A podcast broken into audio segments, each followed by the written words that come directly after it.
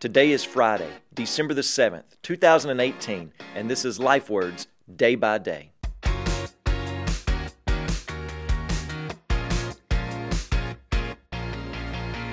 How many of you have been playing Christmas music since before October?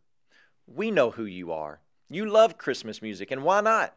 Christmas songs are some of the best out there.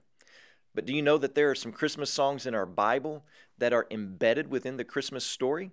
Yep, people have been singing Christmas songs even before Jesus was born. And you can find them in Luke's Gospel. And I truly love these songs because they help us understand so much about worship. The first song that's belted out comes from the lips of Elizabeth. She's the relative of Mary, who was the mother of Jesus. And Elizabeth's husband was visited by an angel and was told that he and his wife, who had never been able to get pregnant, would have a son and this son would be great before the Lord in the spirit of Elijah. He would prepare God's people for the promised one. Now, all of this takes place after about 400 years of silence. God had spoken through the prophets in the Old Testament, but then he stopped. Silence. And then God subtly steps on the scene again, fulfilling his promise in the way he said he would. So, can you imagine the astonishment, the hysteria, the wonder that takes place in Elizabeth's and Mary's mind and heart? And what we are about to read is most likely a report from Mary's lips. Dr. Luke visits Mary and he says, Mary, we haven't heard from you. Can you walk me through that amazing time? And Mary says, Well, pull up a seat, Luke. We are reading by the inspiration of the Holy Spirit what God wants us to know about this account. He wants us to absorb and learn and apply it to our lives. This is not just history, this is His story that changes you and me. Luke chapter 1, verses 39 to 45.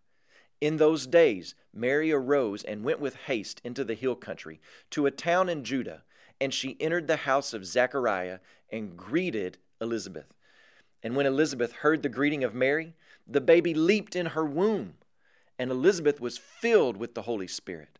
And she exclaimed with a loud cry, Blessed are you among women, and blessed is the fruit of your womb.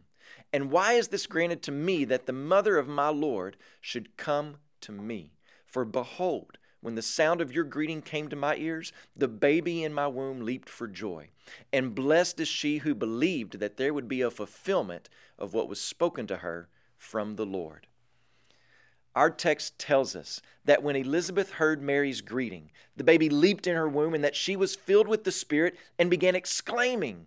And when we look at the lyrics of her expression, we're going to see that it centers on Jesus. When we are filled with the Spirit, the Spirit focuses us on Christ. So notice these things. Elizabeth says, Blessed are you among women. Well, why is that? It's because of the baby that's in Mary's womb. Elizabeth says, When the sound of your greeting came, the baby in my womb leaped for joy. Well, why is that? Because the Christ child in utero had come into the room. And you notice that Elizabeth doesn't call Mary by her name. She says that she is the mother of my Lord. She says that she is blessed because Mary believed what had been spoken to her from the Lord. Elizabeth's role in the plan of redemption, bearing that last Old Testament prophet, the forerunner of Christ, did not overshadow the most important part of the promise and plan.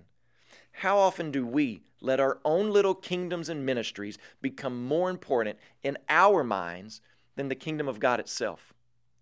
When our focus is on ourselves and our skills and our desires, then we don't offer spirit filled rejoicings we give self filled whimperings. But when we focus on Jesus, on the gospel, then the Holy Spirit produces His characteristics within us and it produces worship. This time of year may provide a lot of opportunity to get distracted, to focus on yourself, or even to focus on others without focusing on Christ. And I pray that this season you will be filled with the Spirit who will focus you on the Savior.